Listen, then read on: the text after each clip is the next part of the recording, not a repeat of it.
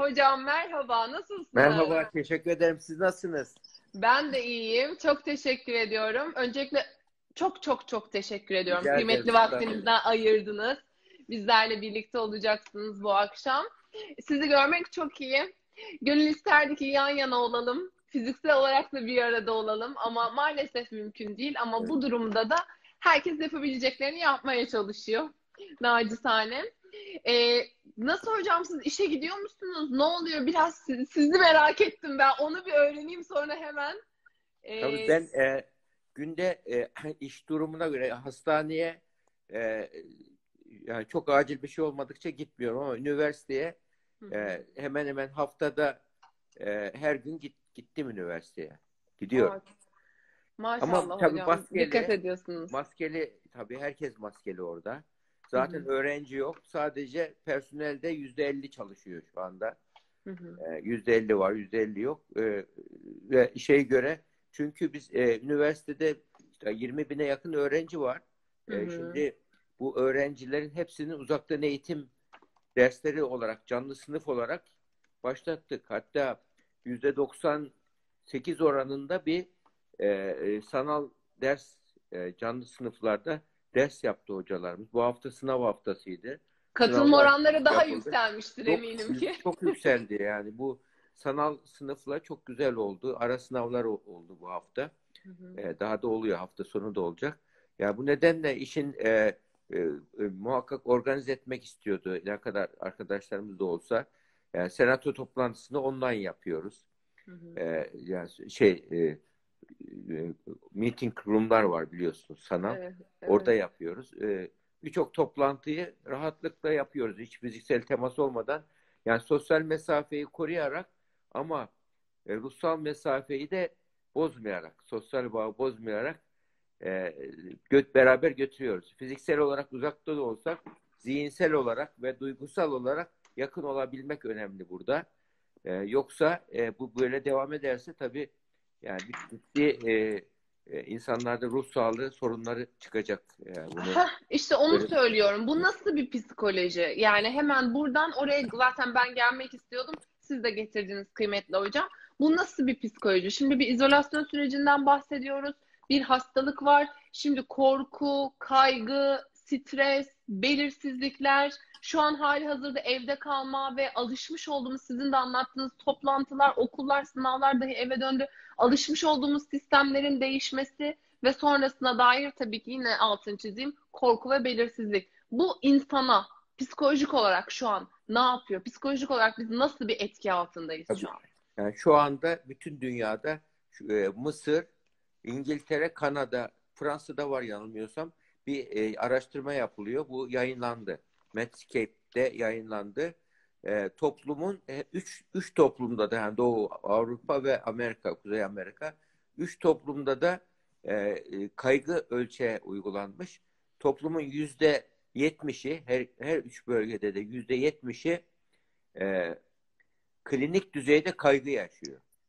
Bu ne demek? Yani bir uzman gerektirecek kadar insanlar kaygılı. Yani bu normalde toplumda yüzde 10-15'tir bu tarz kaygılı, klinik düzeyde kaygılı insanlar. Yani en- 20'yi bulabilir bu- bazı duruma göre ama bu yüzde 70 çok yüksek bir oran. Bu kısa süre olursa tolere edilebilir. Ama uzun süre olursa e, problemler çıkaracak. Mesela kaygıyla birlikte panikler, panik böyle e, şey olan kişilerin panik atakları ortaya çıktı. Hatta daha sonra e, e, Nisan ayının ilk haftasında başka bir yayın yine Medscape'de yayınlandı. O yayında da anksiyete pandemisinden bahsediliyor. Anksiyete Eyvah. pandemisinden. Yani anksiyete bu e, virüs pandemisinden paralel olarak yavaş yavaş anksiyete pandemisi de küresel olarak başlamış durumda. Yani seviyesi çok güçlü olmasa da çok şu anda anlayamasak bile ben belki bekliyorum yakında Dünya Sağlık Örgütü anksiyete pandemisi de diye tanımlayacak. Öyle gözüküyor. Çok yaygın. Bu bir müddet korona fobi çıktı ortaya şimdi. Ölçeğe de var. Biz e, web sayfamızda da yayınladık onu. Ölçeği var. Kısa bir 7 Üsküdar Üniversitesi'nin mi hocam? Sizin kendi web sayfanız. Evet evet. Yo şeyde e, hastanenin NP İstanbul'un web sayfasında Üsküdar Üniversitesi'nde de gidilebiliyor ya. Yani hı. orada bir, bir kimse kendi kaygısının fobi düzeyine çıkıp çıkmadığını orada anlayabiliyor. Ben Self bunu paylaşacağım şimdi Instagram'dan story olarak. Tabii NP İstanbul'un web sayfasında self e, self report ölçekler, kendi kendine sonuç veren ölçeklerden. Hı hı. Yani kaygılar var ama panik düzey şey e, korku düzeyine, fobi düzeyine olup olmadığı ile ilgili e, fikir veriyor. Daha sonra bu kaygı bir müddet sonra bu kaygı var hastalıkla ilgili sahte koronayalar çıkmaya başladı. Sahte Hmm. korona, pseudo, pseudo koronaya vakaları çıkmaya başladı. Yani insanlar hasta olmadığı halde mesela boğazına bir şey takılıyor. Acaba korona mı oldum? Ateşim mi çıktı? Biraz yüzüm yanıyor diyor. E, bir sırtına bir ağrı giriyor. Eyvah sırt ağrısı oldu. Acaba e, sonra nefesi daralıyor. Acaba korona enfeksiyonu mu oldum diye gidip tahlil yapmaya çalışıyor. Ve bunun kuyruklar oluşu hastanelerinde aslında bu kuyruklar daha tehlikeli. Onun için birçok hastane çadır yaptı. Bir taraftan giriyor, öbür taraftan çıkıyor insanlar. Gerçek hasta olanla olmayanı anlamak için. Yani böyle e, çadırlar yapıldı. Bu da e, sahte koronaya, acil hastaneye, acil doktora e, başvurmak gibi durumlar ortaya çıkıyor ki ki bu, bu kişiler hastaneye gitmenin en riskli alan olduğunu biliyorlar. Ona rağmen yani o derece korkuları baskın geliyor ki muhakeme bozuluyor. Şimdi böyle durumlarda rasyonel korkular faydalıdır. Bak, mantığa uygun, e, ayağı yere basan, gerçekçi korkular her zaman şey, kişiyi tehlikeye karşı uyanık tutar, tedbirli olmasını sağlar. Ama rasyonel olmayan korkular, muhakemesi bozulan insanlarda oluyor. Böyle durumlarda orantısız tepki verirler. E, Evet. Ölçüsüz tepki verirler. Ölçü ve denge olmayan tepkiler verdikleri için bu aslında stres. Sizin de ilk başta vurguladığınız gibi stres, kronik stres oluşuyor. Kronik olmayan stres bağışıklık sistemini bozmaz. Kronik stres bozuyor. Devamlı acaba acaba böyle tetikte yaşıyorsanız bu stres e, kişinin günlük yaşantısını bozucu etkisi var. Yani bunu da rahatlıkla e, bilmek, söylemek. Peki nerede Mesela- bizim için tehlike çanları çalıyor? Yani ben mesela işte normal davranış şimdi normal davranış biçimlerinden sağlıklı psikolojik e, olarak da sağlıklı olduğunu düşünen bir birey olarak normal davranış e, biçimlerim benim eksen kayması geçirdi şu an. Ama ne- nerede benim için tehlike çanları çalıyor hocam? Tabii, Yani şu anda e, burada kişi yani şu bilimsel kurallar var. İşte Sağlık Bakanlığı 14 madde dedi. Daha sonra işte bunlarla ilgili e, böyle sosyal mesafe, sosyal izolasyon çok üzerinde durulan şeyler. Yani bunların varlığını bile tartışmamak gerekiyor. Yani sosyal mesafeyi tartışmak bile anlamsız şu anda. O kadar kesin e, faydalı olduğu kesin ki. Yani bu ama e, insan e, al- e, çıkmak zorunda kalıyorsa dışarıya, sosyal ortamlara maske takması kişinin e, kendisini değil başkasının ona zarar vermesini korumada bir etkisi var.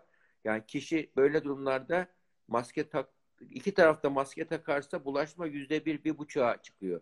Taraflardan birisi korona virüsü e, enfeksiyonu da bile olsa, taşıyıcısı bile olsa bu nedenle maske burada çok faydalı. Bu gibi kurallar var işte.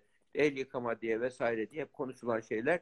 Bunlara uyduktan sonra artık koronayı hayatında birinci planda tutmayacaksın. Tek ilgi alanın o olmayacak. Tek ilgi alanınız koronavirüsse ve devamlı bununla ilgili sorular soruyorsanız, e, e, programları dinliyorsanız, devamlı bununla ilgili e, haberleri dinliyorsanız, yani 60 dakikanın 50 dakikası bunu düşünüyorsanız hastalık sınırına gelmişsiniz demektir. Ve, ve aşırı orantısız tepkiler veriyorsanız, heyecan hissediyorsanız, duygusal kontrol da bozulmuş. Yani e, zihinsel kontrol, duygusal kontrol ve davranışsal kontrolün bozulması lazım. Davranışsal kontrolde de bozulmasında ne vardır? Kaçınma vardır. Karşınızda gelen herkesi böyle virüs gibi görmek. Onu o, onu te- tehdit gibi görmek herkesi. Bu tedbirini aldıktan sonra normal ilişkiye devam edebilirsin. Ama bu kişiler kaçarlar. Her tarafı elleri yara olmuştur şu anda. Ay ben o muyum acaba? Mesela sitede yürüyüşe çıkıyorum. Karşıdan bir insan gelince yolumu falan değiştiriyorum. Mesela bu Evet. değil mi? Anormal bir davranış. Bu şimdi mesela burada bilimsel kurallara göre bir yani bir buçuk metre işte 1.80 santim diyorlar işte ya da 5-6 adım. Bunlar e, olduktan sonra hiçbir e, endişe etmemek gerekiyor. Hele karşı tarafta maskeliyse, siz de maskeliyseniz hiç normal hayatına devam edin. Yoksa gereksiz bir kaygıya sebep olur ve bu kişiyi e, e, risk grubuna sokar kendimizi. Kendimizi risk grubuna sokmamak için soğukkanlı kalma becerimizi geliştirmemiz lazım. Stres var, bir travma yaşıyor, küre, küresel bir travma yaşanıyor ve bu e, bu e, psikoloji yayınlarında söyle söyleniyor. Bu e, zaman ve mekan sınırı olmadığı için çok daha tehdit özelliği psikolojik olarak çok daha fazla. Mesela deprem oluyor, yeri belli, e, e, mekanı belli ve e, olduğu zaman belli. Olacağı zamanla ilgili biraz daha kestirilebiliyor. Ama burada yani ne zaman olacağı da belli değil, nasıl, nereden geleceği de belli değil. Yani yer de belli değil, e, e, şeyin ve sınırı yok. Her an olabilir. Zamanlama sınırı yok. Bu nedenle bu daha büyük bir insanın belirsizlik duygusu uyandırıyor insanda. Mesela insanda da hangi duygular uyandı? Belirsizlik, çaresizlik, yetersizlik duygular uyandı.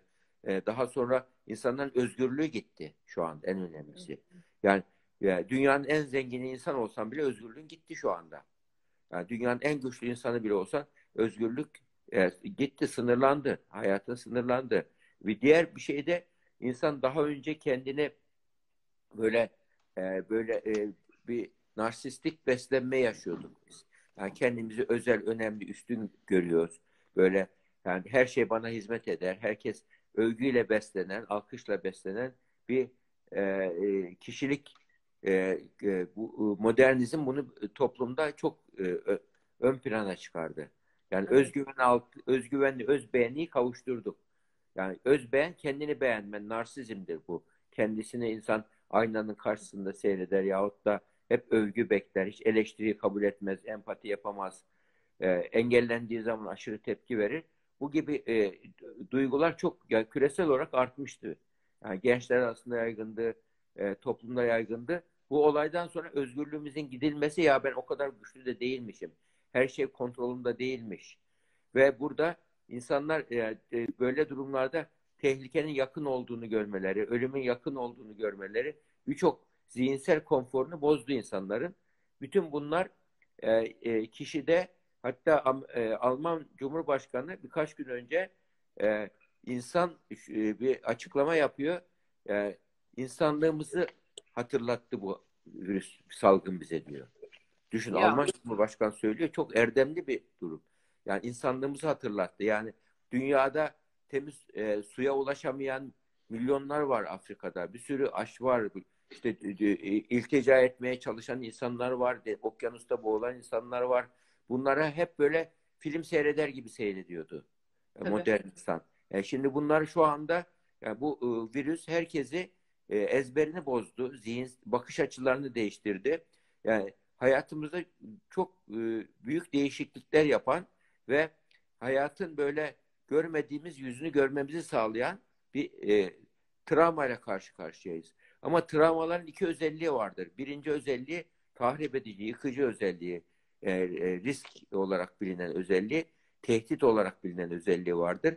Bir de travmaların fırsat olarak bilinen özelliği vardır. Heh, yani riskli durumlar için, filmler için burada burada tehdit olan, bizi kötü yönde e, değiştirecek olan yönünü mü ortaya çıkacak yoksa bizi iyi yönde geliştirecek, güçlenerek çıkacağımız bir travma mı dönüşecek? Bu bizim seçimlerimize bağlı. Burada. Ha işte o seçimleri soracağım Tabii. size. Ee, hani buradan nasıl beslenerek çıkacağız? Kendimizi bu dönemi nasıl e, e, nasıl söyleyeyim daha verimli geçireceğiz?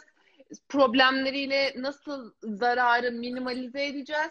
Ve sonrasında nasıl kendimizi dönüşmüş hani karda çıkacağız diye ama mesela biraz önce dediniz ki e, narsistlik beslenme yaşıyorduk biz dünya toplumları insanoğlu olarak. Evet modern insan özellikle belirli bir tabakanın üzeri bunu çok fazla yapıyordu. E, bencillik, ben merkezcilik, yalnızlık dediniz. Bunu, bunlar üzerine hani düşüneceğiz de ama e, sanki hocam bu dönem biraz daha hani böyle insanlardan bizi kaçtıran, insana karşı bir fobi oluşturan bir dönem değil mi? Sanki acaba yalnızlıklar daha da artmayacak mı bundan sonrasında korkularla birlikte? Tabii en büyük şu anda bizim endişe ettiğimiz yani psikiyatri e, gruplarında, toplantılarında en çok konuştuğumuz, etki ettiğimiz şey insanlar burada e, e, sosyal izolasyon yaparken psikolojik izolasyon da olması.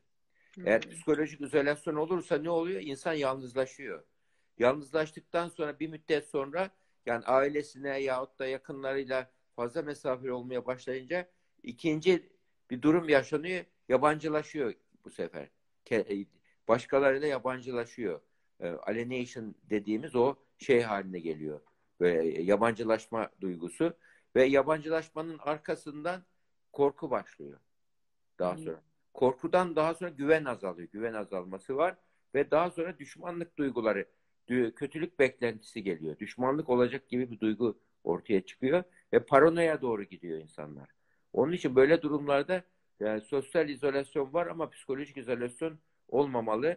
Ee, e, e, sosyal mesafe uygun ve gerekli ama psikolojik mesafe gerekmez. Yani bir kimse fiziksel olarak uzak olabilir ama duygusal olarak, zihinsel olarak bağ kur- kurabilir sevdikleriyle, yakınlarıyla. Mesela bu, e, bu e, telefon, online burada ciddi bir fırsat burada. Hı hı. Yani bu e, e, küresel e, online ulaşım, iletişim teknolojileri olmasa e, yalnızlık daha büyük e, ortaya çıkacaktı. Bu nedenle bu dijital dönüşüm burada olumlu etkisi olacak.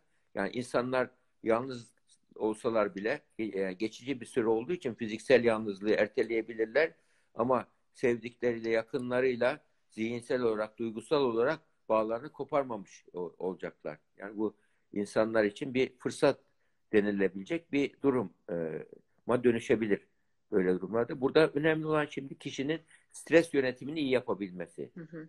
Bak stres yönetiminde böyle e, ko- e, psikolojik sağlamlığı anlatabilmek için şöyle bir örnek vermeye çalışıyorum ben. Birincisi bazı insanlar var stresle karşılaştığı zaman sünger tipi insandır onlar. Sünger ne yapar? İçine çeker. Hep böyle yakınmacıdır. veya bir şeyden mutlu olmaz. Hep olumsuzu görür, negatifi Evet. görür. Drama queenler diyoruz Yani ya. hep böyle yani e, melodram tiplerdir böyle. Yani devamlı ağlayan negatif enerji insanların enerjisini de çalarlar. Sünger gibidirler. Bu kişiler şişip kalırlar. Yani e, fazla bir şey yapamazlar. Ömürleri yakınmayla veyahut da başkalarını eleştirmeyle geçer bu tarz kişilerin. Bunlar stresi içine alırlar. Genellikle bu kişiler de erken yaşta kalp krizi geçiren, erken yaşta kanser olan, ya birçok kimselere bakıyorsun hep böyle mutsuz, kaygılı, devamlı yakınmacı, e, devamlı e, negatife odaklı kişiler. E, Hı hı. beyin aşırı stres hormonu salgılıyor. Çünkü bu kişilerde karanlığın beş atlısı dediğimiz beş tane negatif duygu çoktur. Bak kin, öfke, nefret, kıskançlık, düşmanlık. Bu beş Hı. karanlığın beş at. Bunlar beyinde çok salgılandığı zaman, bu duygular olduğu zaman buna eşlik eden aynı zamanda eş zamanda asit özellikli kimyasallar salgılıyor beyin. Hocam kin, öfke. Kin, öfke, nefret, kıskançlık, düşmanlık. Tamam yazıyorum da bir taraftan. Düşmanlık. Kin, Kış- öfke, kin, öfke, nefret, kıskançlık, düşmanlık. Tamam.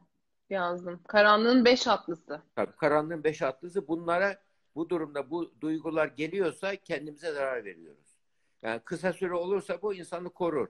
Ama uzun süre olduğu zaman bunlar yani insanda e, kendine zarar verir insanların. Bu duyguları yaşayan insanlar ilişkilerde böyle hep nefret duygusu, düşmanlık duygusu, kin duygusu içimizde yaşıyorsa bu kişilerin beyinleri asit özellikli kimyasal salgıladığı için bu mideyi etkiler, mide spazmı, ülser vesaire gibi hastalıklar olur.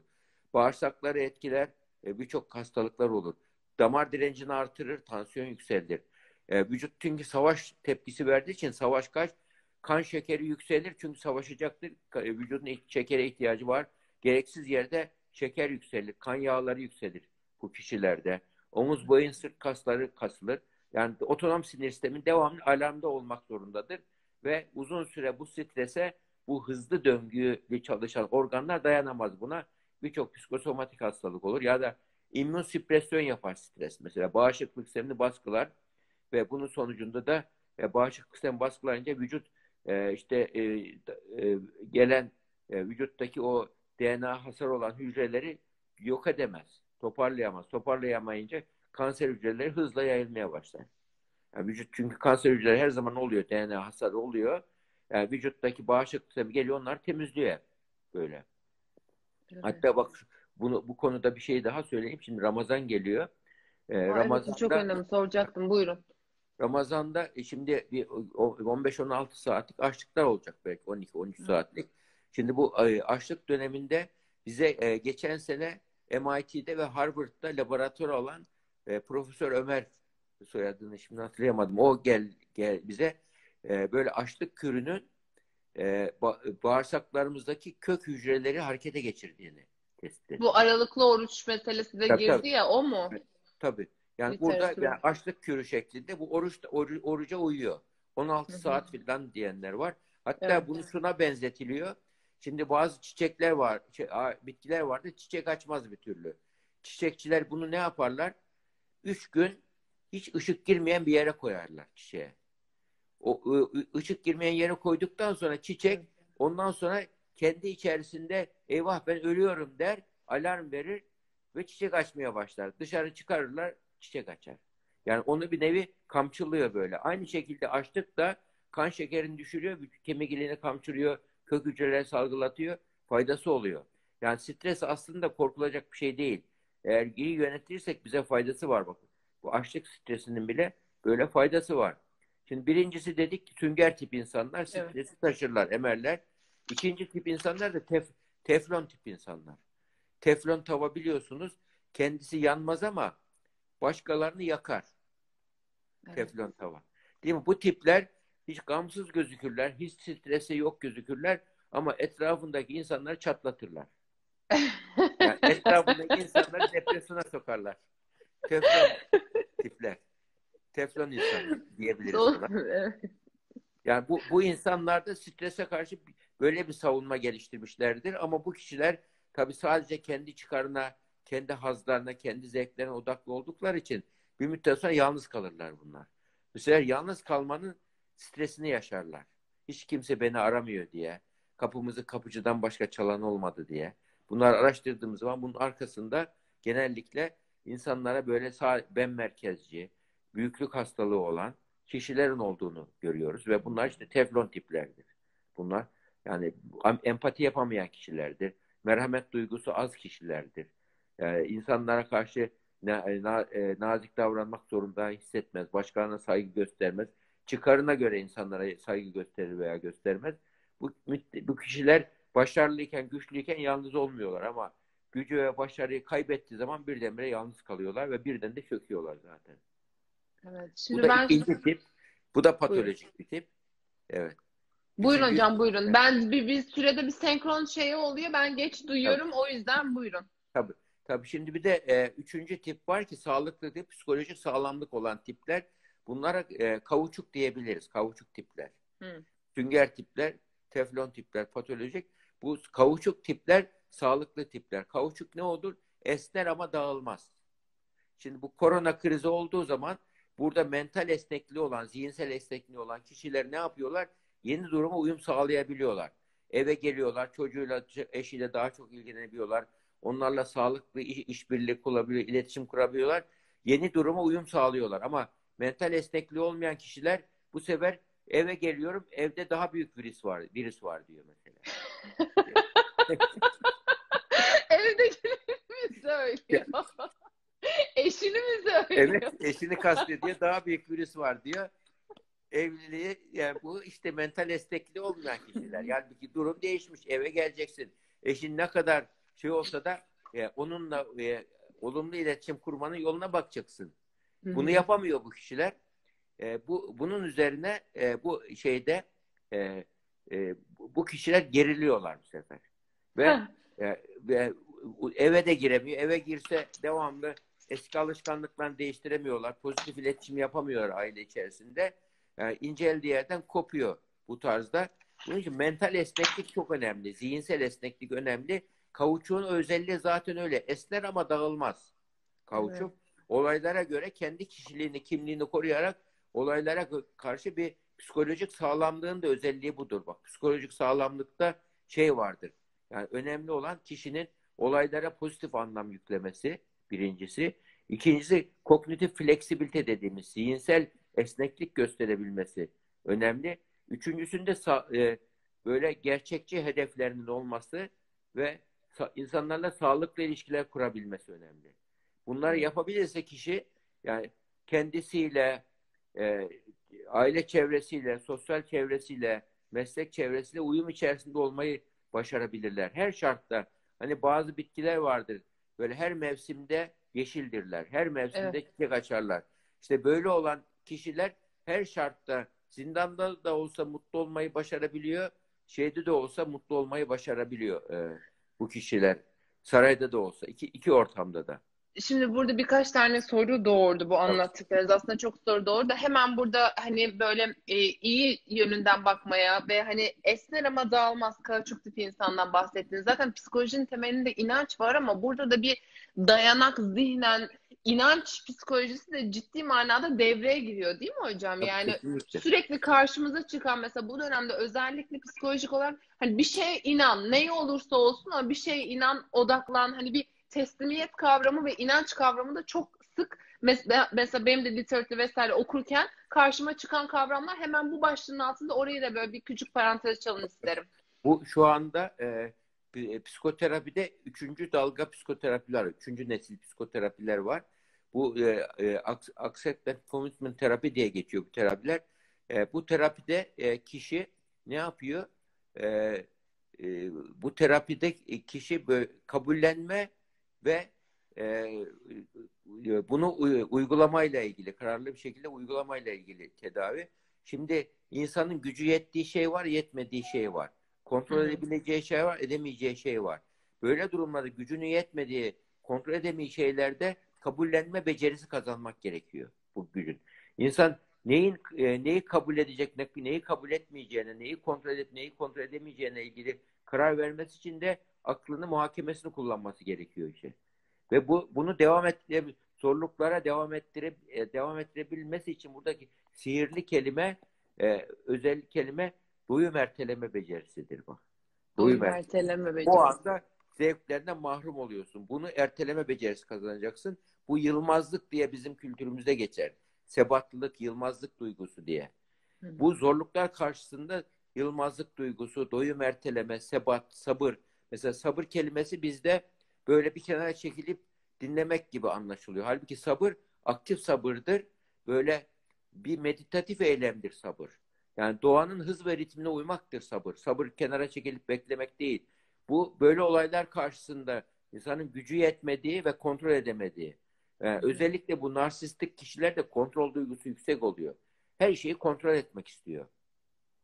Hatta bir iş adamı vardı. Yani böyle başarılı bir iş adamı. E, bana geldiğinde dedi ki ya ben bir milyar dolarlık bütçe yönetiyorum dedi. Ama tansiyonumu yönetemiyorum dedi. Aslında zaten ya tansiyonunu yönetemez ona ya da ya... işlerini yönetemezler. çünkü, hayatı oradan yana yaparlar. yani yönetemiyorum dedi ve bunu ciddi inanarak söylüyor. Çünkü onu bile kontrol etmek istiyor. O kadar e, egosu güçlü ki. Güçlü evet. ki her şeyi kontrol etme, her şeye hakim olmalıyım diyor. Halbuki vücut vücut bize ait değil ki. Biz patronu biz değiliz ki vücudun. Vücut, vücut bizden yani vücudumuz bizden daha akıllı. Beynimiz bizden daha akıllı. Organlarımız daha akıllı. Biz onlara saygı yani şu anda hekimlik dokulara saygılı hekimlik oldu. Klasik hekimlik böyle e, böyle invazif hekimlik yani terk ediliyor gittikçe. Dokulara saygılı hekimlik, yara açmadan tedavi etme yöntemi. Negatifi düzeltmek yerine pozitifi güçlendirme yöntemi. Yani böyle bir durumda vücudumuzdaki çünkü dinamik bizden çok daha akıllı çalışıyor. Biz bozmayalım onu. Sadece eksiği tamamlayalım, çekilelim. Bunu yapmamız önemli. Yani bu nedenle burada yani kontrol duygusu insanda çok e, e, dozunu kaçırırsa başına dert oluyor. Yani burada da ben bakıyorum şu anda güçlü insanlar, başarılı insanlar, zengin insanlar, ünlü insanların böyle özellikleri var. Yani ben hep en iyiye layığım. En e, e, her şey benim istediğim gibi olmalı, benim kontrolümde olmalı diyen böyle bir insan tipi bu e, koronavirüs pandemisinden daha çok etkilendi söyleyeyim. Evet. Çünkü güçsüz olduğunu anladı, zayıf olduğunu anladı, çaresiz olduğunu anlattı, özgürlüğünün sınırlı olduğunu gördü ve yani e, dezavantajlı insanları dünyada varken kendisinin mutlu olamayacağını gördü. Satın Çünkü aldığı mutlulukların işe yaramadığını anladı. İşe yaramadığını, hepsinin sahte olduğunu gördü. Mesela bir evde bir ağlayan varsa diğer insanlar gülebilir mi rahat? E, top dünyada da bir sürü dezavantajlı ağlayan, kıvranan insanlar var. E, bu insanlar için yani biz e, zengin insanların, güçlü insanların, e, varlıklı insanların onlara karşı bir borcu var. O borç da nedir? E, onlara karşı sosyal sorumluluk çalışmaları yapmak, onlara yani onların yani perişan hallerini düzeltmek için hiç olmazsa asgari bir yaşam standardı sağlamak ona. Bu da yani da insanlığın gereği. Yani bunu, bunun için bizim böyle burada e, birçok dünyada iyiye gelişmek isteyen insanlar buradan iyi değişimler kazanacaktı insanlık bence. Evet. Ama kötücül insanlar, kötücül duygular olan insanlar buradan kötülüğü artırmaya çalışacaklar. Belki dünya nüfusu yok olsun iyi oluyor diyecekler belki de. Evet hani mesela başta demiştiniz de hocam oraya gelelim demiştim. Başka bir parantez açmıştım. Bu insan tiplerini anlatmıştınız. Ee, buradan hani travma dediniz ve travmanın iki tipi vardır. Risk yıkıcı özelliği vardır. Evet. Riskleri vardır ve yıkıcı özellikleri vardır travmanın. Bir de fırsat olma özelliği vardır evet. dediniz. İşte bu dönemi de travmatik bu süreci bir fırsat bilip bu travmadan da e, fırsatlı e, fırsatı iyi değerlendirip karda çıkmaktan bahsediyordunuz. Nasıl yapacağız? Bize ne öğütlersiniz mesela? Tabii burada bir yani burada yapılacak olarak. şey önce kendimize nasıl davrandığımıza bakalım. Kendimize nasıl davranıyoruz? Böyle durumlarda ah vah niye oldu? Yani niye işte işte yani işler kötüye gidiyor. Bunun sonu ne olacak? Yani keşke ve acaba kelimesini kullanıyorsak kendimize kötü davranıyoruz demektir. Hı hı. Keşke ve acaba. Bu iki kelime çünkü bu iki kelime zehirli bir kelimedir bunlar. Ruh yapımızı zehirler. Gerçekten keşkeyle yaşayan insan bütün zihinsel enerjisini geçmişe harcar. Acabalarla yaşayan insan bütün zihinsel, entelektüel enerjisini geleceğe harcar. Bugüne enerji kalmaz. Onun için anda yaşa diyoruz kişilere. Bugünün hakkını verirsen, yani geçmiş ve geleceğe zihinsel, entelektüel enerjisini dağıtmazsa bir insan bugünü başarır. Hatta bazı filozoflar mermerin üzerine bugün diye yazmışlar. Böyle geçmişe ve geleceğe zihinler kaydığı zaman onu düşünüp hemen bugüne dönüyorlar. Bu çok önemli. Bunu yapabilirsek aklımız devamlı 60 dakikamız 50 dakikası koronavirüs pandemi neden oldu, nasıl oldu, yakınlarıma bir şey olacak mı, işte işim nasıl olacak vesaire devamlı böyle sorun odaklı düşünürse, negatif düşünürse, kaygı odaklı düşünürse kaygı daha da artıyor. Sorun daha da artıyor. Bu kişiler kendilerine haksızlık yapıyorlar bu kişiler. Bunu bilmek lazım. Peki ikincisi böyle durumları kendimize karşı ve e, sağlıklı do- doğru iletişim kurabilmek. Diğer de yakınlarla ilişkilerde. Şimdi evde stres artıyor böyle durumlarda. Yani birisi canım derse canın çıksın gibi geliyor. Ödediniz de oraya gelecektim şimdi. Eve not aldım. Eve gideceğim. Evde daha büyük bir virüs var gidemiyorum diyor adam. Yani ya da kadın da diyor ki yeter artık bu adam gitsin. Korona mı oluyor? Ne oluyorsa olsun gitsin evden diyor yani. Ben cinnet getireceğim diyor. Bir de şöyle bir şey var. Hani normal şartlar altında süper mutlu, hiç sorunsuz e, çiftleri de riske sokan bir durum Tabii. olmasına rağmen bir de hocam zor kişilikler var, sorunlu ilişkiler var. Ben mesela burada şöyle başlayalım bu evdeki ilişkilerin e, anlatmaya çok değerli bilgilerinizi paylaşacaksınız. Mesela zor kişilik var evde. Zor kişilikle ben nasıl başa çıkacağım? Tabii zor kişilikler şimdi bu kişilik yapısına göre değişir. Herkesin anladığı bir dil vardır. Yani insan şuna benzer bak. İnsan yüz kapılı bir bina gibidir insan. Yüz tane kapısı vardır. Bir saray gibidir. Yüz kapılı. 99 kapısı kapalı olsa o dolaşırsın dolaşırsın uğraşırsın bir kapısından bulup girersiniz insan o kapıya. Hı hı. Değil mi? Ben hiç bak öğrencilik Yılman ben Gata kökenliyim oradan biliyorum. Bir hocamız vardı orada o anlatmıştı. Onun da hocası çok aksi biriymiş böyle. Her şeye hayır diyen birisiymiş. Fakat bir özelliği varmış. Tulumba tatlısını çok severmiş. Biz diyor öğrenciler olarak diyor bir tulumba tatlısı alırdık. Onu tam yerken ağzına atarken hocam şu işi yapar mıydık dedi. Yapın derdi böyle diyor. baya baya tulumba tatlısını sevmezmiş de zaafı varmış diyelim hocam. zaafı varmış. Yani oradan bak bu hani bir e, böyle yani her insanın anladığı bir dil var. Burada hı hı. bu politik olmak değil, diplomatik olmaktır. Yalan söylemeden onun e, onunla doğru iletişim kurarak, diplomatik bir iletişim kurarak onun dünyasına girilebilir. Yani hı hı. insan eğer kötü niyetli, habis, malin bir insan değilse emin ol dünyasına girilip ilişki kurulamayacak insan yoktur. Ama bazı insanlar yılan gibi oluyor. Yılan nasıl zehirlemeden zevk alır? Bazı hı. insanlar öyle. Öyle insanlarla birlikte yaşamak durumunda olan bir kimseye biz yani, yılanla aynı çuvala gir, kediyle aynı çuvala gir. Yani öyle bir şeydir. Çok yani hasarlı bir ilişkide oluşabilir. Yani ama tabii bunu e, bu derece e, yani bir yürüyen bir evlilikte bu derece böyle kötücül duyguların hakim olduğunu söyleyemeyiz. Bak aile içerisinde bu e, koronavirüs dolayısıyla sosyal mesafenin açılması nedeniyle iki kavramı e, Face Covid diye bir e, kitapçık yayınlandı. Biz onu Türkçe çevirdik. E, e, Üsküdar Üniversitesi'nin web sayfasında da var. Orada da okuyabilirsiniz. Orada iki tane kavramı aile içerisinde yaşatın diyorlar. Bak birincisi şefkat kavramı. Şefkat kavramı neden? Şefkat sevgiden daha büyük bir kavramdır. Şefkatli olan bir kimse şefkatte koşulsuz sevgi vardır. Bir şey beklemeden sevmek vardır. Yani şu anda ailemize şartsız, şursuz karşılığı sevdiğinizi belli edin. Sevgi dilleri nelerdir mesela burada? Şefkatin ifade edileceği bir tebessüm, birkaç tane güzel söz, e, sıcak bir e, böyle selam vermek, bir, e, bu, de, bu sevgi dolu bir bakış, bütün bunlar evlilik, e, yakın ilişkilerde hiçbir şey yapmasına gerek yok. Hiçbir şey yapmadan biz hiçbir şey beklemeden bu e, bu şeyleri, duygu dillerini kullanalım. Şefkatin ifade ettiği yani şefkat karşı tarafın üzülmemesini, kötü hissetmemesini de ön planda tutar. Mesela ikinci e, kavram da aile içinde yaşatalım e, diye söylenen nezaket kavramıdır. Bak şefkat ve nezaket. Nezaket Hı-hı. kavramının da bir özelliği var. Nezaket kavramı saygıdan daha büyük bir kavramdır. Yani insan saygı duyar ama böyle biraz hoyratça davranabilir saygı duyduğu insana. Yani burada Hı-hı. saygı duyduğu insana nazik davranmak, incitmeden davranmak, özenerek davranmak. Yani bir cerrahın dokulara e, böyle yarayı tedavi ederken nasıl, nasıl şefkatle yaklaşıyor, kişinin canını acıtmadan halletmeye çalışıyor. Böyle yaklaşmak, nezaketle yaklaşmak. Bunu yaptığımız zaman şefkat ve nezaketi ailemizde yaşatalım. Emin ol eskiden de kötü giden evliliklerin bile düzelebileceğini görürüz. Yani hiçbir insanda böyle ne kadar kötü de olsa bu iki sihirli kavrama, sihirli kavramla yani içinde sıcak ve güzel duygular e, uyanmayacak insan yoktur.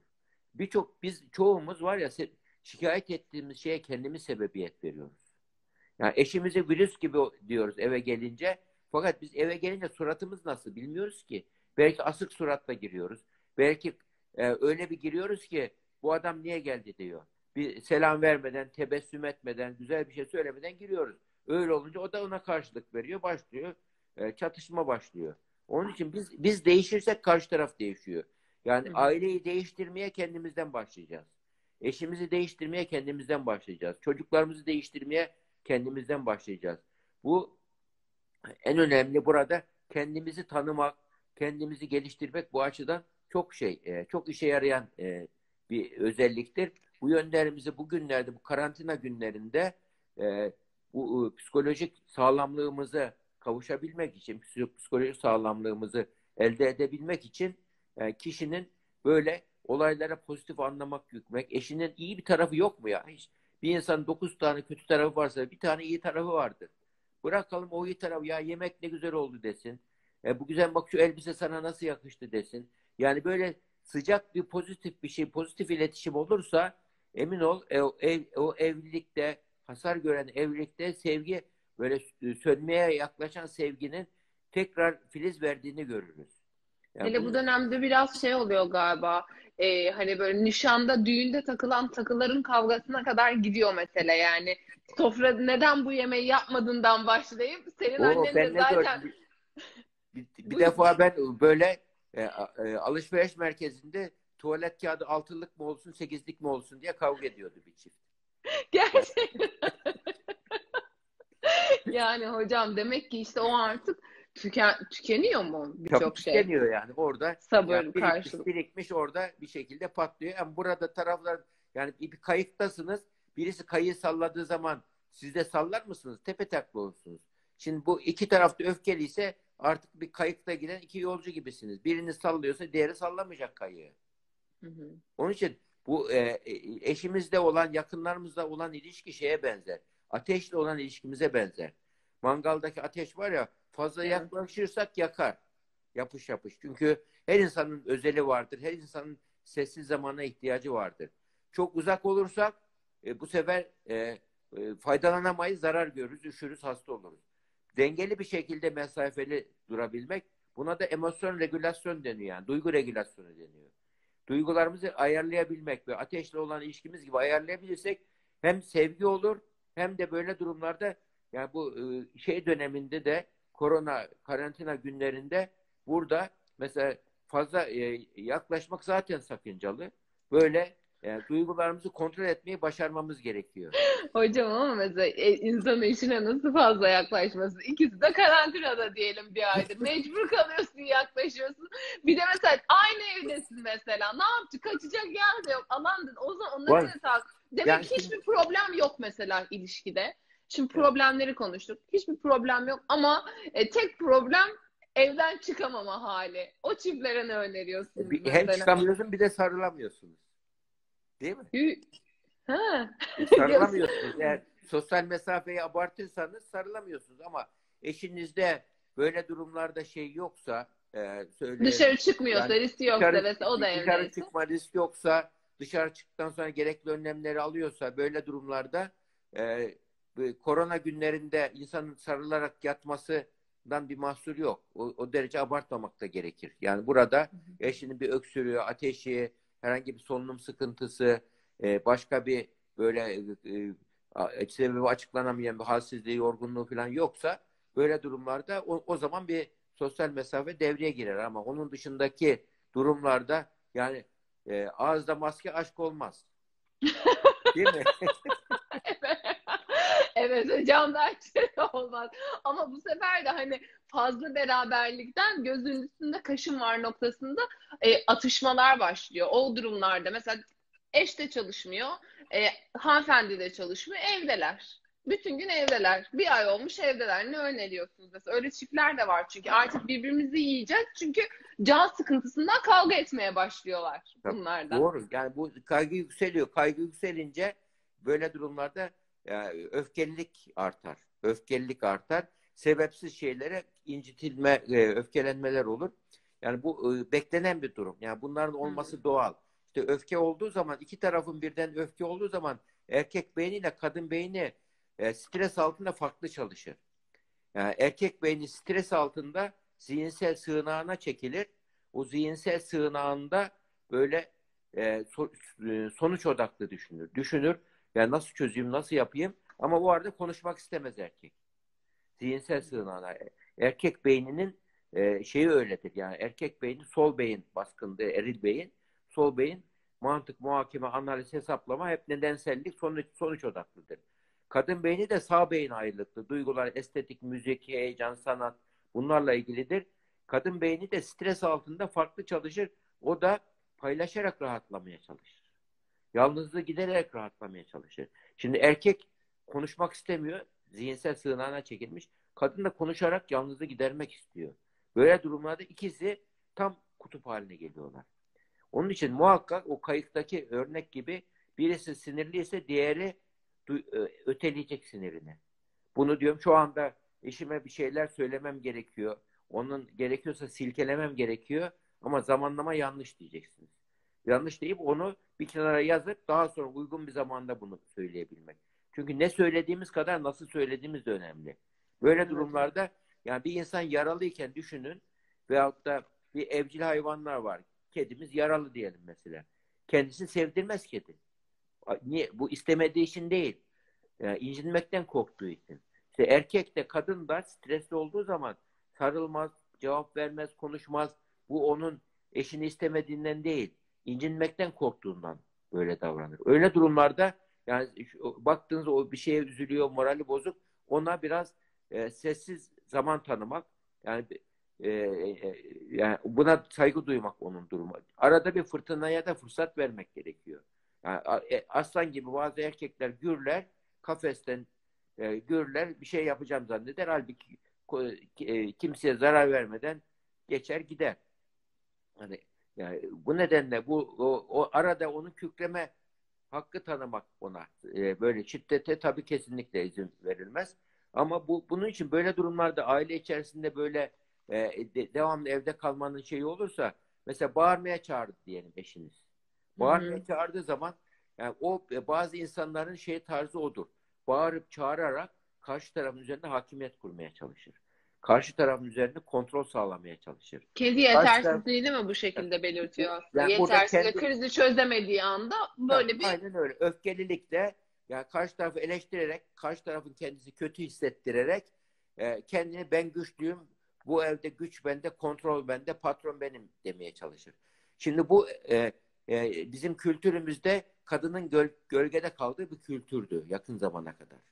Ve it- itaat duygusu özellikle evet. Evet. Otomatik çalıştı enteresan. Evet. olsun hocam renkli oluyor Bilgisayardan kapalıydı ama Hı, Evet. Olsun. evet. Burada e, ne, ne söylüyorduk? Yani İtaat ve erkeğin birden öfkelenmesinden tabii bahsediyoruz. öfkelenmesi, erkek birdenbire öfkelendiği zaman e, böyle durumlarda onun öfkelenmesine fırsat vermek gerekiyor. Mesela bağırıp çağırmaya başladı. Bağırıp çağıran bir erkek artık e, düşünen beyniyle değil, hisseden beyniyle hareket ediyor. Yani Hı. e, aklı kenara gitmiş duygularla hareket ediyor. Bu böyle durumlarda onun yani onun hisseden beynine siz de hisseden beyninizle cevap verirseniz o bağırınca siz de bağırırsanız o öfkelenince siz de öfkelenirseniz bu müddet sonra o kontrolü kaybeder. Sonunda pişman olacağı şeyleri yapabilir. Pişman olacağı şeyleri yapabilir ve yaptığı pişman olacağı şeylerden yaptığı şeylerden daha sonra e, kalbini kırdığın için üzülmeye başlıyor bu böyle durumlarda. Şimdi bu, böyle bir şey varsa ya şöyle denebilir mesela. Ya ben seni anlamak istiyorum. Biraz yavaş konuşur musun? Bağıran erkeğe bunu dediğin zaman. Şimdi bunu dediğin zaman onu hisseden beynini kullanıyor. Siz ona düşünen beynini kullanmayı söyleyeceksiniz. Düşünen beynini kullanmaya başlama e, başlaması demek onun ya yavaş bağırmak mümkün olmadığı için düşünecek söyle ya ne demek istiyor bu diye. Yavaş bağırmak mümkün değil. O halde ne olduk? Onun ezberini bozduk. Onun savaş alanı neydi? Ormandı. Bağırıp çağırıp hakim olmak. Onun savaş stratejisi bağırıp çağırmak. Sizin savaş savaş stratejiniz akıl olmak. Bak bununla ilgili ben bir şey örneğim. Büyük İslam alimlerinden İmam-ı Azam var. O bir gün talebeyle giderken boynuzlu inek geliyor iki tane böyle kocaman boynuzu olan. O büyük imam şey yapıyor. Bu e, ineğin et, arkasından dolaşarak geçiyor. Talebelerden birisi diyor ki biraz da böyle iğneleyerek hocam korktunuz mu bu öküzden diyor. Diyor ki e, onun boynuzu varsa benim de aklım var diyor. Değil mi? Yani onun boynuzu var diye onun önüne gidilmez ki. Yani şimdi bir, bu böyle durumda bağıran bir insana karşı aklınızı kullanacaksınız. Yani evde liderlik duygularla sağlanmaz, akılla sağlanır. Yani onurumuz aklımızla kururuz. Bunun için böyle durumlarda hislerimizle değil aklımızla hareket etmeyeceğiz. Mantığımızla, duygularımızla değil mantığımızla hareket edeceğiz. Düşünen beynimizi kullanırsak böyle öfkelenen kişiye bak ben sen ben seni çok seviyorum fakat bu öfkeli halin beni çok rahatsız ediyor.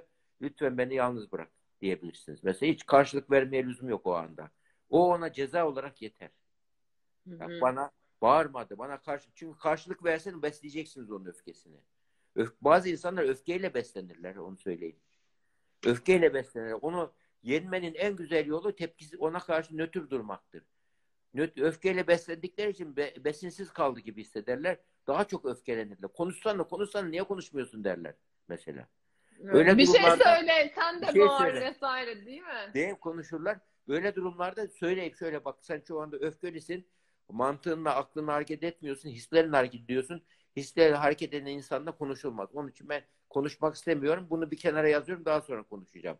Derseniz karşı tarafta düşünen beynini devreye sokarız. Onun için öfkeli bir kişiyle konuşurken dikkat odağını değiştirmek, ilgi odağını değiştirmeye çalışmak gerekiyor. Öfkenin en güzel çaresi ertelemektir.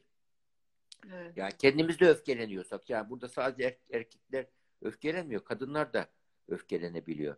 Yani kadınlar zaten depresyonu daha çok ağlayarak böyle duygu ifadesini daha kolay yaptıkları için, e, e, ağladıkları için yani depresyonu daha çok yaşıyorlar. Erkekler de depresyonu örtülü bir şekilde yaşıyorlar.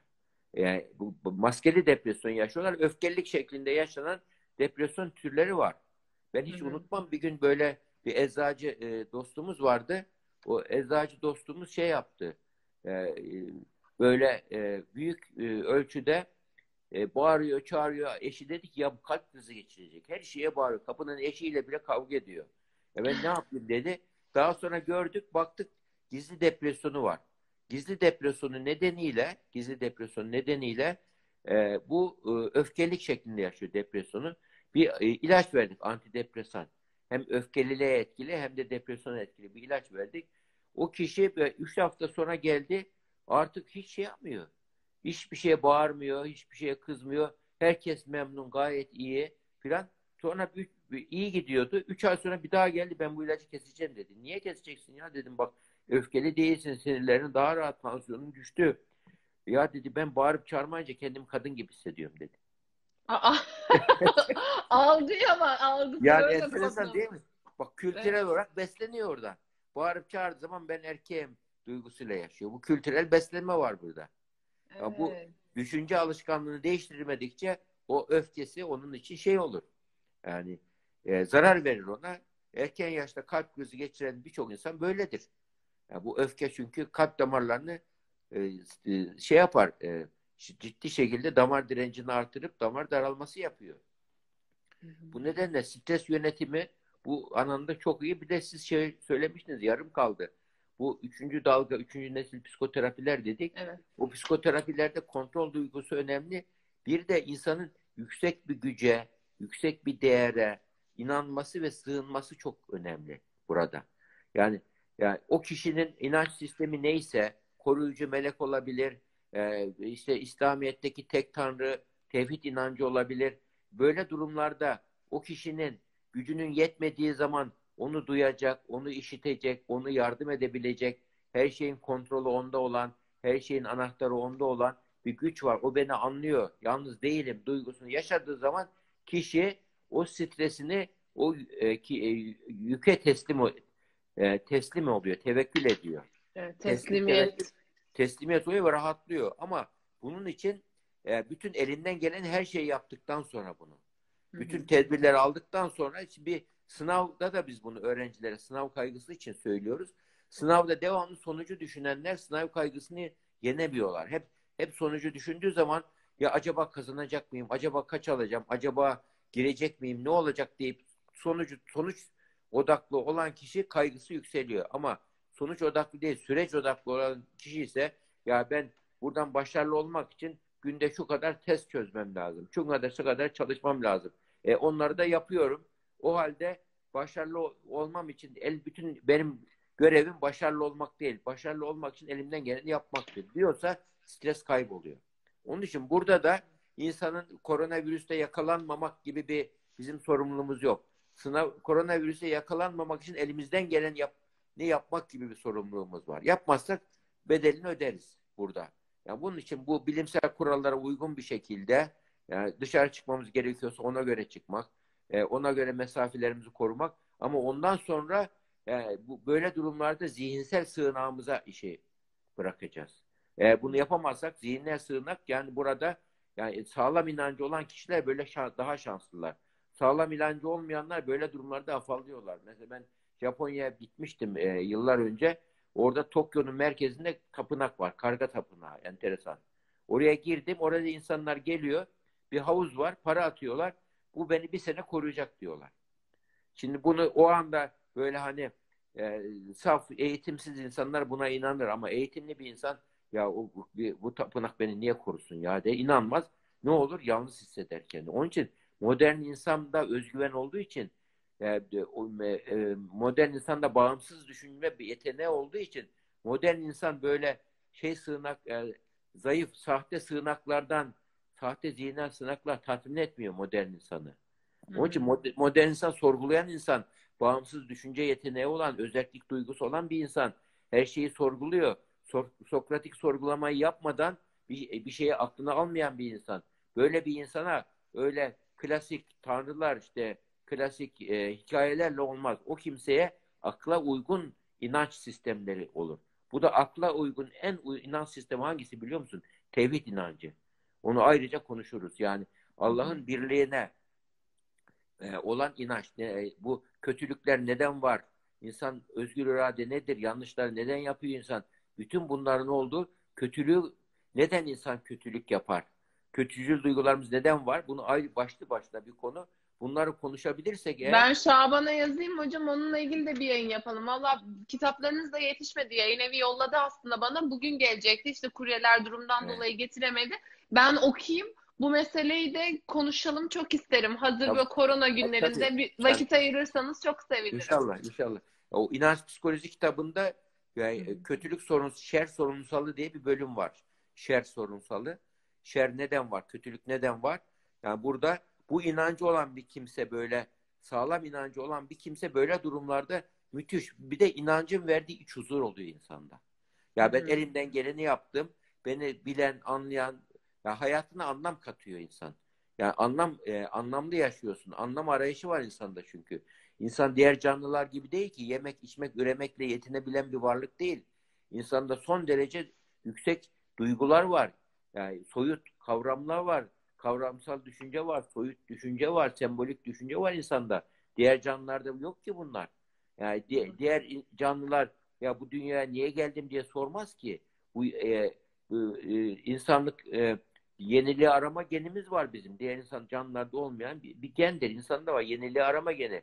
Bin sene önceki evimizde şimdiki evimizi aynı yapmıyoruz ama bir karınca, bir e, örümcek aynı yapıyor evini. Bu gibi metabilistsel genler var. Zihin üstü genlerimiz var. Yani zaman algılama geni var. Geçmiş ve gelecekle ilgili. E, diğer taraftan başka bir gen var yine. Ölüm algılama geni. Yani öleceğini bilen tek varlık insan. İnsan dışında hiçbir varlık yani, e, ölümü sor, düşünmüyor, sorgulamıyor. Dediniz ki en son insanın bir anlam arayışı var. Yeniliği arama geni var. Ölümden korkuyor insan. Tam olarak o noktada bir virgül koyalım demiştik. Lütfen buyurunuz hocam. Tabii insanda şimdi diğer canlılardan farklı olarak ölüm e, arzusu, ölüm bilinci var insanda. Ölüm, Hı hı. yani öleceğinin farkında bir insan. Diğer canlılar düşün mesela bir kesimhaneyi düşünün. Hayvan oraya getiriyorsunuz. Diğer birlikte e, olduğu hayvanlar sırayla kesiliyor. O otlamaya devam ediyor. Hiçbir şeyden farkında değil. Hı hı. Ya sadece kesileceği zaman bir hisseder. E, daha sonra e, tabii kesiliyor. E, insan öyle değil. İnsan yani çocuğunun ne olacağının, çocuğun nefes almasını bile bir hassas bir anne gece kontrol ediyor. Acaba bir şey var mı diye. Yani e, böyle özellikle düşünen insanlarda bu daha fazla oluyor. Yani sıra dağdaki çoban gibi affedersin hani şey anlamında söylemiyorum. Hani böyle e, daha az e, e, düşünüp ama temel ihtiyaçlarını karşılayan diye bir insan düşün. Bu insan ve sıradan şeylerle mutlu olur bu insan. Hı hı. Sıradan şeylerle hatta iki tane çobanın sohbeti varmış böyle. Bir iki Osmanlı döneminde iki tane çoban oturuyorlar. Birisi işte bir soğan ekmek yiyorlar böyle. Ya padişah ne yapıyordur acaba diye soruyor birisi. E, ne yiyordur acaba diye soruyor. Ya yese yese soğanın cücüğünü yiyordur diyor. Ya evet bu- çünkü başka bir şey bilmiyor ki. Bilmiyor Bilmediği bir şeyi nasıl şey. sorgulayabilir? Tabii, yani hani sorgulayabilir. vizyon dediğimiz şeyden Tabii bahsettiniz vizyon, aslında. daha fazla bilen insan böyle durumlarda daha çok yani, yani düşünen insan, sorgulayan insan, e, entelektüel seviyesi yüksek insan böyle durumlarda fe- felsefeyle uğraşan insanlar bu nedenle varoluşu sorguluyorlar, hayatı sorguluyorlar. Niçin varım diyor. Hayatın anlamı nedir? Sonsuzluk nedir? Sonsuzluktan sonra ne vardır? Ya bu koronavirüs emin ol insanlar bu soruları sordurtmaya başladı. Yani varoluşsal sorunları insanlar daha çok düşünmeye başladı. Çünkü ölümün yakın olduğunu gördü insanlar. Ve böyle durumlarda ölüm aslında şeydir. Yani yaşamın devamıdır, bir parçasıdır. Ölümünden korkup korkmamak bizim seçimimizdir. Eğer seçimimizi doğru yaparsak korkmayız. Zamanı gelince ölümle yüzleşiriz. Ama ölümden sonrasıyla ilgili yaşam felsefemizde böyle ikinci bir hayat olarak görüyorsanız, iyi insanların iyi yere gideceğini, kötü insanların kötü yere gideceğini gidiyorsanız, görüyorsanız bu dünyada iyi insan olma konusunda hesap verebilme duygusu mu olur? Çünkü hesap verme duygusu bir insan bizim iyi niyetli olmamız, iyi vatandaş olmamız, hatta iyi dindar bir insan olmamız bizi e, iyi insan yapmıyor. Bizim Hı hı. hesap verebilir olmamız bizi iyi insan yapıyor. Bak din, dindar insan eğer kendine yaratana karşı hesap verebilir soruyorsa o zaman gerçek dindar olur. Yalan söylemez, kul hakkına dikkat eder. Ama hesap verme duygusu olmayan bir dindarsa o şekilsel dindardır. Gardırop Müslümanlığıdır o. Onun için hesap verme duygusu önemli. Bir insanda hesap verme duygusu ki bu bu duygu da vicdan yapar burada. Vicdan önemli. Bak, şimdi. Yani insan ilişkilerinde e, böyle hukuk kanunların önündeki e, bizim hukukumuzu koruyan şey e, e, yasalara karşı hukukumuzu koruyan şey nelerdir? Yasalardır. E, e, devlete karşı e, sos, e, e, e, bizim menfaatimizi koruyan, bizim hukukumuzu koruyan şey yasalardır. Peki sosyal normlarda nedir? Yani böyle insan ilişkilerinde e, hukukumuzu, sosyal ilişkilerde haklarımızı koruyan, menfaatimizi koruyan şey geleneklerdir, sosyal normlardır, sosyal kurallardır. İşte yani nazik davranmak, saygılı davranmak, başkanın hakkını yememek gibi. Ama bunlardan hepsinin bir e, kendi geri bildirimi var. E, öz denetimi var, kontrolü var. Ama tek kontrolü şey olmayan şey vicdan. Vicdan da insanın diğer insanlara ahlaklı davranıp davranmamanın normlarını belirler. Ahlaki normları belirler. Eğer burada bizim vicdanen hesap duygusu taşımıyorsa bir insan, o insan e, muhakkak satılık bir fiyatı vardır o insan. Çünkü hesap verme duygusu yoktur. O her insanın yani burada vicdan önemli e, bir insanın yani vicdana karşı onun için kamu vicdanı deniyor. Yani mahkeme karar verirken hukuk, hakim kendi vicdanına göre kararmıyor. Kamu vicdanı diyor. Yani kamu vicdanının demek o kolektif vicdan demek orada. Ortak vicdan demek. Toplumun vicdanı demek. Kamu vicdanı yani bu o burada toplum bir insan kendi vicdanını oluştururken ve sosyal e, normları, toplumun normlarını ve e, evrenin normlarını hepsini düşünerek kendi vicdanını oluşturur. Peki Vicdan, hocam vicdan, buyurun evet. buyurun buyurun buyurun. vicdan iç, sestir. Vicdan iç sestir. Zihinsel jüridir. Bunlar varsa bir insan daha az hata yapıyor. Peki bu bizde doğuştan e, olan bir yetenek mi? Yani Hayır. şöyle Nevzat Tarhan Cansu'dan daha neden vicdanlı? Bu biz aynı vicdani oranda mı e, yaratılışımız gereği doğumda fizyolojimizde biyolojimiz aynı e, teraziye konulmaz da teşbihte hata olmasın. Aynı mı başlıyoruz? Sonra neye göre gelişiyor ya da köreliyor bu? Vicdan duygusu sonradan gelişen bir duygu. Doğuştan vicdanlı olmaya doğru eğilim olarak doğuyoruz. Her, Hı. her insanda vicdanlı olmaya eğilimli olarak doğ, doğar. Mesela bu hayvanlarda yoktur vicdan gibi bir şey. Hı hı. Vicdan duygusu yani vicdan duygusu ne? Başkasının hakkını hukukunu da gözetmek vardır. Merhametli olmak vardır. iyilik yapmak vardır. Paylaşmacılık vardır. Yani bu, bu böyle durumlarda o vicdanın içerisindeki iç ses bir insende yani kişi kendini geliştirdikçe o e, ilim sahibi olanlarda vicdan olmayabilir. Alim olur ama zalim de olabilir bir kimse. Evet. Ama alim bir insan arif olabilirse, arif olabilirse ne olur? Vicdanlı olmak konusunda avantaj olur. Çünkü irfan sahibi bir kimse sadece kendini şekillendirmeye çalışmaz. Başkalarının da iyi ve güzel yönlerini görüp onlarla e, e, insanlara da faydalı olmaya çalışır. Yani sadece kendini düşünmez. Bir insanın ilmi vardır ama son derece egosu yüksektir. Alçak dağları ben yarattığım gibi de oluşar. Bu insanda vicdan olmaz. Her şey hak duygusu kendine yöneliktir. Mesela narsistik insanlarda vicdan olmaz. Yani onun vicdanı çıkarıdır. Vicdanı cüzdanıdır o insanların. Onun için vicdanın böyle durumlarda ortak vicdan, yüksek vicdan olması gerekiyor onun için. Böyledir. E, e, hatta böyle vicdanla ilgili sosyal normların oluşması e, çok önemli. İnsan burada da vicdanı sonradan e, gelişiyor vicdan. Doğuştan değil. Yani bir insan öyle olursa adaletsizlik olur bak. Her insan e, böyle ya herkes zengin olamaz. Herkes güzel olamaz. Herkes böyle başarılı olamaz. Herkes e, e, meşhur olamaz. Ama herkes iyi insan olabilir. Evet. Herkes. Yani yaratılıştan her insanın iyi insan olması konusunda insanlar e- eşit yaratılmışlardır. O halde e, insan doğuştan adildir bu düzen. Çünkü fiziksel görünüme göre eşit değil insanlar. E, do- doğ- doğduğu şarttaki imkanlara göre eşit değil. Ama iyi insan olmak, vicdanlı insan olmak konusunda herkes eşit. Yani bir insan vicdansız olduysa e, o kişi e, e, e, bir şekilde kendi e, vicdanlı olmayla ilgili olumsuz ortamlarda doğabilir. Olumsuz ortamlarda ya- yaşayabilir.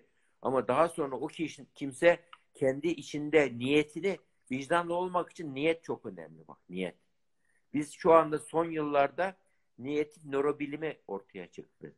Niyetin nörobilimi nasıl oluyor ya diye merak edilebilir. Evet. Niyet Ben kelimesi- soracaktım. O nasıl oluyor ya diyecektim şimdi. Tamam, doğru aynen öyle. Niyet kelimesi beyinde ayna nöronlar var. Frontal lobda. Evet.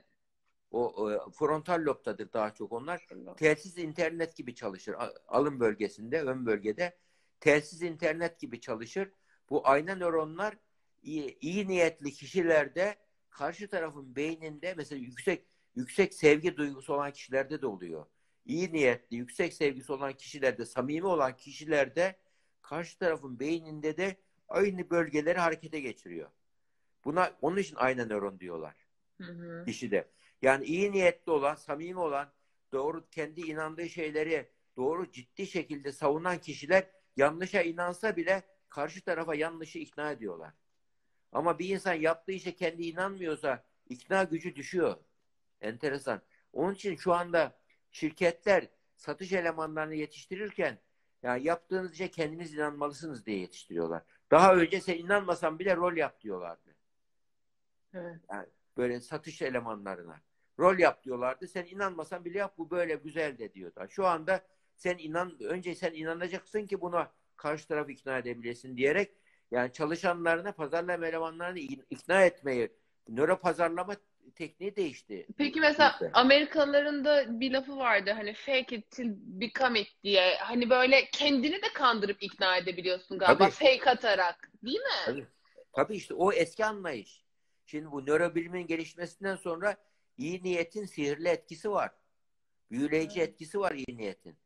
Yani onun için bir insan yanlışa da inansa o yanlış onun beyninde ayna nöronlar harekete geçiriyor. Karşı tarafta e, e, şey güçlü duygular uyandırıyor. Güçlü duyan Hmm. duygular. Onun için böyle insan yani iyi niyetli ve samimi olmanın nörobilimi konuşuluyor. Böyle durumlarda e, bu tarz kişilerde güçlü duygular ortaya çıkıyor. Karşı taraf etki ediyor. Yani buna da hatta non-verbal iletişim deniyor. Sözel- sözsüz iletişim. Sözsüz. iletişim. Tabii.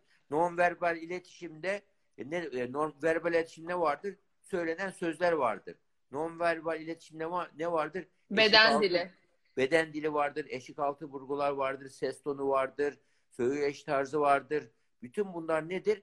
Bir insan inandığı bir şeyi söylerken yüzünün yarısı güler, yarı, inanmayan bir kimsenin yüzünün bir kısmı güler, bir kısmı gülmez. Yüz okumada anlaşılır bu. Yani bu insan bu anlatıyor ama yani yüzünün altı gülüyor, üstü gülmüyor mesela. Böyle olur. Karşı taraf bunu okuyor onu. Yani Tabii. belki kanıtlayamıyor ama ya bu adam samimi değil ya diyor. Anlatıyor ama kendisi gözleri çok boş bakıyor, anlamsız bakıyor diyor. Ağzından ne çıkarsa çıksın duygu aktarımında sınıfta kalıyor. Aynen öyle. Duygu aktarımı yapamıyor kişi. Duygu aktarımını tam yapamadığı için iletişimin yüzde sekseni duygu aktarımıdır. Yüzde yirmisi direkt konuşma aktarımıdır. Yüzde sekseni ne demek? Yani e, karşı tarafı e, iknada beden dilimiz, söyleyiş tarzımız, ses tonumuz, o işe inanıp inanmadığımız her şeyimizin duygu aktarımı ön plana çıkıyor. Yani bu nedenle iyi niyet çok önemli. Biz e, inandığımız bir meselede, bir davada e, iyi niyetli olabilirsek karşı tarafı ikna etmemiz daha kolay oluyor. Peki hocam ben bir şey daha soracağım şimdi. Bu bahiste de artık sizi çok yorduk kapatırız. Kitap gelince de başlı başına bir program daha yaparız inşallah. Şey hocam e, şimdi çocuklar o çocuklar da evdeler ya bir eşler arasındaki çiftlerin kendi diyaloğunu işte çok önemli aslında siz dediniz ki bu iki sihirli kavram şefkat kavramı ve nezaket kavramı onu öğrendik. Benden not aldım hepsini paylaşacağım da sizde e, taglerim.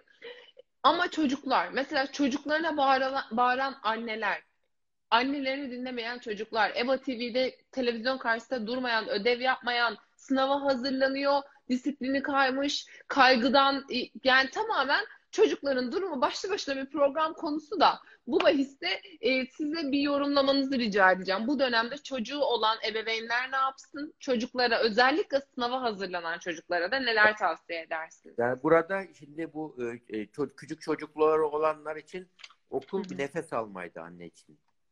Nefes Evet. alıyordu. Çocuk okula gittiği zaman bütün ev işlerini her şeyi yapıyordu. Birçok şey rahatlıyordu. Yani kendisine de zaman ayırabiliyordu o dönemde. Yani okul çocuğu döneminde. Şimdi bu bütün çocuklar evde. Annenin tepesine çıkıyorlar. E, baba da çoğu zaman evde ol- oluyor. E, burada şimdi burada tabii yeni bir durum var. Yeni durumunda yani, e, e, yani yeni senaryo yazmak lazım. Eski senaryolarla oynayamayız bu dönemi. O halde Dünle beraber gitti düne ait ne varsa. Şimdi Gitti, yeni aynen öyle. sözler Çünkü söyleyeceğiz. aktörler değişti. Evet. Aktörlerin rolleri değişti daha doğrusu. Yani şu anda aynı aktör ama rolleri değişti. Çünkü dışarıda olan kişiler evde şu anda rol olarak evde. O halde yeni duruma göre yeni senaryo yazacağız. Ne yapacağız? Bu böyle durumlarda işte zihinsel esneklik ön planda. Yani düşünce katılı olan kişiler burada, inatçı kişiler kaybediyorlar, çatışma yaşıyorlar. Yani anne çocuk, baba çocuk savaşları varsa orada kaybedenler hep büyükler oluyor. Yani bu nedenle böyle durumlarda yapılacak şey çocukla yani burada evde anne babanın iletişimi çok önemli. Anne ve baba aynı zamanda e, ikisi eş zamanlı olarak anne ve baba ortak bir dil oluşturuyorlarsa yani burada aile içerisinde koalisyonlar oluşmamalı. Anne baba bir koalisyon olmalı. Yani anne çocuk bir çocuk baba bir çocuk koalisyon oluşursa o evde huzur olmaz. Evet. Evde e, karı koca bir koalisyon oluşturacak. Çocuklar da kendi içinde koalisyon olacaklar. Bir problem olduğu zaman çocuklar konuşacaklar. Anneye babaya gidecekler de şöyle mi olsun böyle mi olsun diye ortak söyleyecekler. Yani anne baba da onların problemlerini önce kardeşler arasında bir çatışma varsa önce aranızda çözmeye çalışın çözemezseniz bize gelin diyecekler. Anne baba ortak dil kullanacak burada. Böyle bir şey olursa çocuklar üzerinde anne baba liderliğini kabul ettirirler. Böyle durumlarda en e, bir çocuğa en büyük ceza nedir biliyor musun? Bağırıp çağırmak, tellik fırlatmak değil. Annenin babanın sevgisini kaybetme korkusu. Ya annenin babanın yüzünün düştüğünü gördüğü zaman belki çocuk kendini kötü hisseder. Suçlu hisseder. Onun için burada öyle bir sevgi cömerti olacağız ki çocuğa sevgi vereceğiz ama sevgiyle birlikte disiplin de vereceğiz. Buradaki sihirli kelime çocuklarla ilişkide pozitif disiplindir. Pozitif Evet. disiplinde ne var? Çocuğun kusurlarını düzeltmek, onunla şunu giydin, bunu giymedin, bunu yaptın, bunu yapmadın demek değil. Pozitif disiplinde ne vardır? Mesela çocuğa tişört giydireceksiniz. Al şunu giy, giydin, giymedin mücadelesi yerine bak oğlum beş tane tişört sana hangisini istersin diyecek. Çocuk bir tişörtü alacak, özellik duygusunu tatmin edecek, seçecek. Anne de kontrolü kaybetmemiş olacak. Onun için Hmm. emir vermek yerine seçenek sunmak diyoruz. Emir vermek yerine. Nasihat, konferans vermek yerine e, böyle durumlarda e, örnek olmak önemli. Yani adamın bir tanesi var çocuğuna az konuşmanın faziletlerini anlatmak için 4 saat konuşmuş.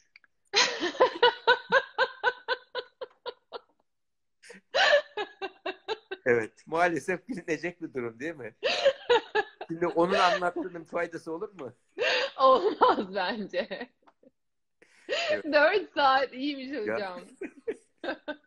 Bayağı faziletli bir iş olduğunu Evet. kendisi sindirmiş, öğütlüyor. Sindirmiş anlatıyor Evet, ama karşı taraf tabii çocuk o anda dinliyor belki de cevap verebilemiyoruz ama bu olabilecek bir şey belki abartılı bir örnek ama gerçekten çocuklar söyledik söz diliyle değil hal dilinden anlarlar çocuklar. Evet, evet. Hal dilde anlatabilmemiz önemli onlara. Bunu yapabilirsek çocuğumuz en, en önemli olan çocuk mesela evi günlü planlama yapalım evde. Sabah diyelim ya bak o gün evdesiniz. Bir gün önceden sabah kaçta kalkacağız? Kahvaltıyı kaçta yapacağız? Yani anne baba hep evde diyelim. Sokağa çıkma yasağı var. Saat 9'da kahvaltı yapacağız. Tamam herkes kalkacak. Kahvaltı yapılacak birlikte. Ondan sonra şu kadar saat televizyon, şu kadar saat ders. Eğer e, canlı dersler varsa onlar, video, Hı hı. televizyon varsa onlar. Bir daha sonra serbest zaman bırakacağız çocuğa. Bunu gibi günü planlamak böyle. Günü planla ve oyun zamanı beraber. Bunu yaparsak çocuk saat e, bir dakika kala çocuk e, annesi müdahale ederse bak e, ders çalışma e, hadi ders çalışma zamanı geldi diye anne bir dakika var der çocuk. Eğer çocuk gerçekten bunu uyguluyorsa saat diyelim 3 oldu mu 5 oldu mu pat diye oturur dersin başına. Annenin demesine bile lüzum kalmaz. Hatta bazen anne niye hatırlatmadın der çocuk. Ya bunun için böyle durumlarda yani çocuğa günü planlamayı öğretmek var ya ona hayatı yönetmeyi öğretmektir. Bu kaynak yönetimi, zaman yönetimi kaynak yönetimlerinin en önemli şeyi. Yani zamanı bir havuz gibi düşüneceksin. Girdi kontrolü çıktı kontrolü yapacaksın. Buna göre yani psikolojik kaynaklarımızı, e, sosyal kaynaklarımızı, e, e, parasal kaynaklarımızı hepsini aynı dinamikle yaşıyoruz biz. Bunu önce havuzu büyüteceğiz. Daha sonra onu akıllı bir şekilde kullanacağız. Ama onun içinde biz ailede yani önce sevgi cömerti olacak anne baba. Ondan sonra çünkü sevgini kıstığı zaman çocuk o ceza olarak ona yeter. Evet. Hiç bağırıp çağırmaya lüzum yok. Onun için çocuğa sevdiğini, rahatladığını hissettirmek önemli. Şımartmak tabii burada sevmek derken şımartmak anlamında değil. Yani her dediğini yapmak değil. Nasihat yapıyoruz mesela. Nasihat aslında e, şey gibidir, kar yağışı gibidir. Yavaş ve devamlı olursa tutar. Nasihat, disiplin. Yavaş ve devamlı olması lazım. Kar yağışı nasıl birden yağarsa tutmaz. Yavaş yavaş uzun süre yağarsa tutar. Disiplin de aynı şekilde. Yani evde sevgi ve disiplin dengesi olacak. Yani içinde korku olan disiplin değil, içinde sevgi olan disiplin gönüllü itaate götürür. Öbürü mecburi itaate götürür. Ama içinde sevgi olan disiplin gönüllü itaate götürür. Anne evde olmasa da onlar doğruları yaparlar böyle durumlarda. Yani bunun için gönüllü itaati öğretmemiz çocuğa gerekiyor. Bu da yani muhakkak içinde sevgi olan disiplinde olabilecek bir şey. Bu da pozitif disiplindir. Yani çocuğun olumlu yönlerini görüp onları destekleyerek yani onları takdir, övgü, onay sözleriyle çocuğumuza yaklaşmak. Yani yanlışını düzeltmek değil de çocuğun iyi bir şey, iyi evi topladı diyelim, odasını topladı, bir şey yaptı. Hemen sevindiğinizi belli edin. Öyle abartılı hediye de lüzum yok. Bir tebessüm, birkaç tane güzel söz. Sen benim kahramanımsın demek mesela. Bu gibi şeyler çocukları müthiş mutlu eder. Yani onun için hediyeden daha etkilidir bu. Beden dili, evet. söz dili. Birçok anne biliyorum ben iyi niyetli çocuğunu seviyor ama duygu ifadesi yok. Mask yüzü var annenin. Ya bir ona duygu ifadesi çalışıyoruz. Çocuğa sevdiğini belli etmesini, duygularını ifade etmesini çalışıyoruz. Düzeldiği zaman ailedeki bütün dengeler değişiyor.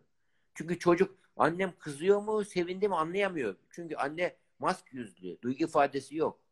E bazı evet. kişiler öyle. Yani Poker face.